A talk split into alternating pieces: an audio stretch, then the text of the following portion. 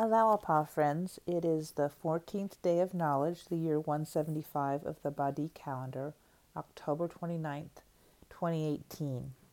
I'm going to read a passage today from Baha'i World Faith. I recently was given by my mother her copy, which she had gotten from a dear Baha'i homefront pioneer named Joan Lozier, who pioneered to Douglas, Arizona many, many years ago.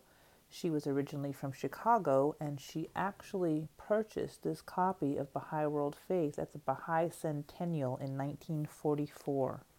So it's a very um, sacred book to me. It has a lot of, um, I don't know, a lot of value. Anyway, I wanted to read to you on pages 263 through 267 the um, the title of this passage is Spiritual Existence is Immortality, and it's written by Abdu'l Baha. According to divine philosophy, there are two important and universal conditions in the world of material phenomenon. One which concerns life, the other concerning death, one relative to existence, the other non existence one manifest in composition, the other in decomposition. Some define existence as the expression of reality or being, and non existence as non being, imagining that death is annihilation. This is a mistaken idea, for total annihilation is an impossibility.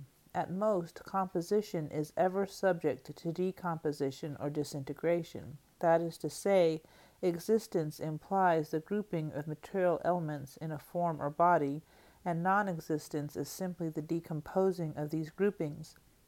This is the law of creation in its endless forms and infinite variety of expression. Certain elements have formed the composite creature man. This composite association of the elements in the form of a human body is therefore subject to disintegration, which we call death but after disintegration the elements themselves persist unchanged. Therefore, total annihilation is an impossibility, and existence can never become non existence. This would be equivalent to saying that light can become darkness, which is manifestly untrue and impossible. As existence can never become non existence, there is no death for man. Nay, rather, man is everlasting and ever living. The rational proof of this as that the atoms of the material elements are transferable from one form of existence to another, from one degree and kingdom to another, lower or higher. For example, an atom of the soil or dust of earth may traverse the kingdoms from mineral to man by successive incorporations into the bodies of the organisms of those kingdoms. At one time it enters into the formation of the mineral or rock. It is then absorbed by the vegetable kingdom and becomes a constituent of the body and fiber of a tree. Again, it is appropriated by the animal, and at a still later period is found in the body of man.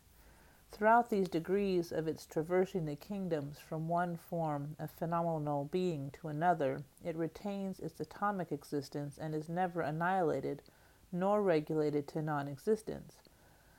Non existence, therefore, is an expression applied to change of form, but this transformation can never be rightly considered annihilation, for the elements of composition are ever present and existent, as we have seen in the journey of the atom through successive kingdoms unimpaired. Hence there is no death, life is everlasting. So to speak, when the atom entered into the composition of the tree, it died to the mineral kingdom, and when consumed by the animal, it died to the vegetable kingdom, and so on until its transference or transmutation into the kingdom of man. But throughout its traversing, it was subject to transformation and not annihilation. Death, therefore, is applicable to a change or transference from one degree or condition to another. In the mineral realm, there was a spirit of existence. In the world of plant life and organisms, it reappeared as the vegetative spirit. Thence it attained the animal spirit and finally aspired to the human spirit. These are degrees and changes, but not obliteration. And this is a rational proof that man is everlasting, ever living. Therefore, death is only a relative term implying change. For example, we will say that this light before me, having reappeared in another incandescent lamp, has died in the one and lives in the other. This is not death in reality. The perfections of the mineral are translated into the vegetable, and from thence into the animal, the virtues always attaining a plus or superlative degree in the upward change.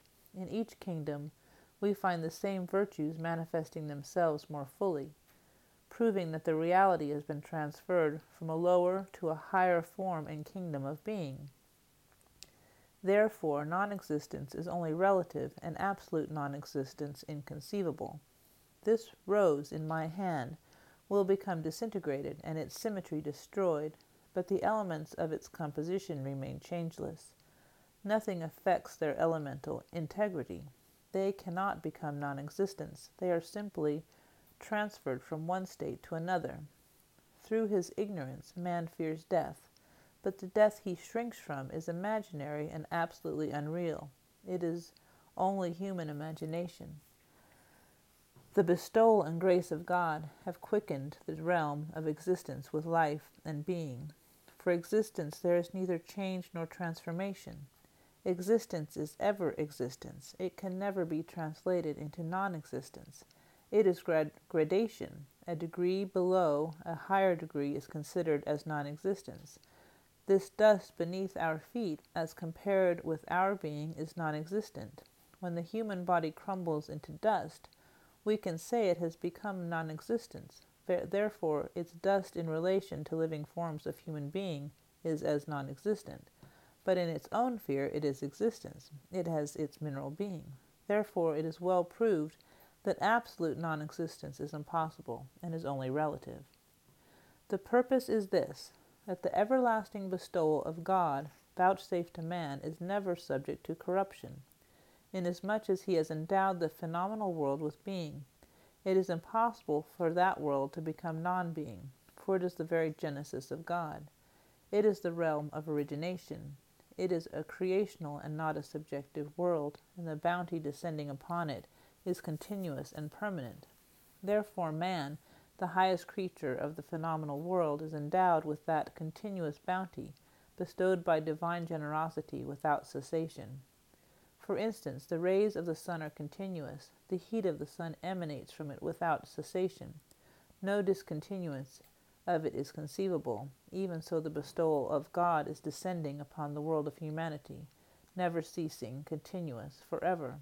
If we save if we say that the bestowal of existence ceases or falters, it is equivalent to saying that the sun can exist with cessation of its effulgence. Is this possible? Therefore, the effulgence of existence are ever present and continuous. The conception of annihilation is a factor in human degradation, a cause of human debasement and lowliness, a source of human fear and abjection. It has been conducive to the dispersion and weakening of human thought whereas the realization of existence in continuity has appraised man to sublimity of ideals, established the foundations of human progress, and stimulated the development of heavenly virtues. Therefore, it behooves man to abandon thoughts of non existence and death, which is absolutely imaginary, and see himself ever living, everlasting in the divine purpose of his creation. He must turn away from ideas which degrade the human soul, so that day by day and hour by hour he may advance upward and higher to spiritual perception of the continuity of the human reality. If he dwells upon the thought of non existence, he will become utterly incompetent. With weakened willpower, his ambition for progress will be lessened, and the acquisition of human virtues will cease.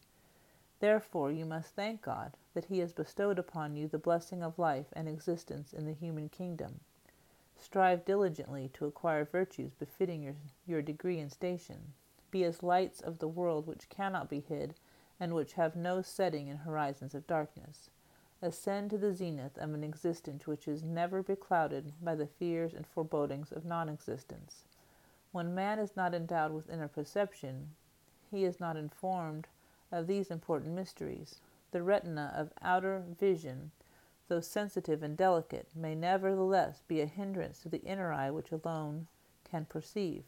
The bestowals of God, which are manifest in all phenomenal life, are sometimes hidden by intervening veils of mental and moral vision, mental and mortal vision, which render man spiritually blind and incapable. But when those scales are removed and the veils rent asunder, then the great signs of God will become visible, and he will witness the eternal light filling the world. The bestowals of God are all and always manifest. The promises of heaven are ever present. The favors of God are all surrounding, but should the conscious eye of the soul of man remain veiled and darkened, he will be led to deny these universal signs and remain deprived of these manifestations of divine bounty. Therefore, we must endeavor with heart and soul, in order that the veil covering the eye of inner vision may be removed, that we may behold the manifestations of the signs of God, discern His mysterious graces, and realize the material blessings and co- as compared with spiritual bounties are as nothing. The spiritual blessings of God are greatest. When we were in the mineral kingdom, although endowed with certain gifts and powers, they were not to be compared with the blessings of the human kingdom.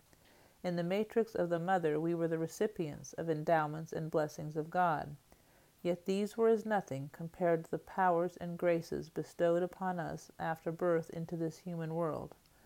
Likewise, if we were born from the matrix of this physical and phenomenal environment into the freedom and loftiness of the life and, and vision spiritual, we shall consider this mortal existence and its blessings as work, worthless by comparison.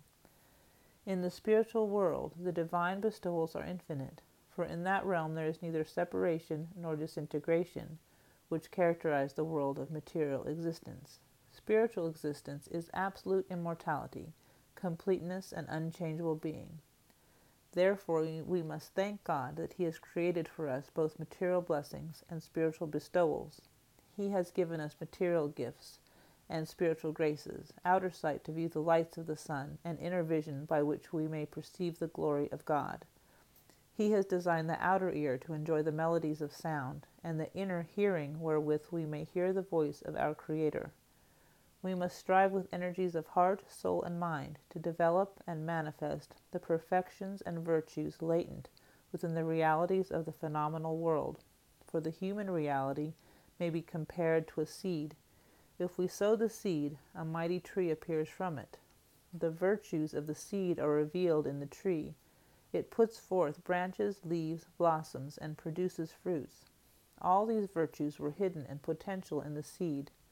Through the blessings and bounty of cultivation, these virtues became apparent. Similarly, the merciful God, our Creator, has deposited within human realities certain virtues latent and potential.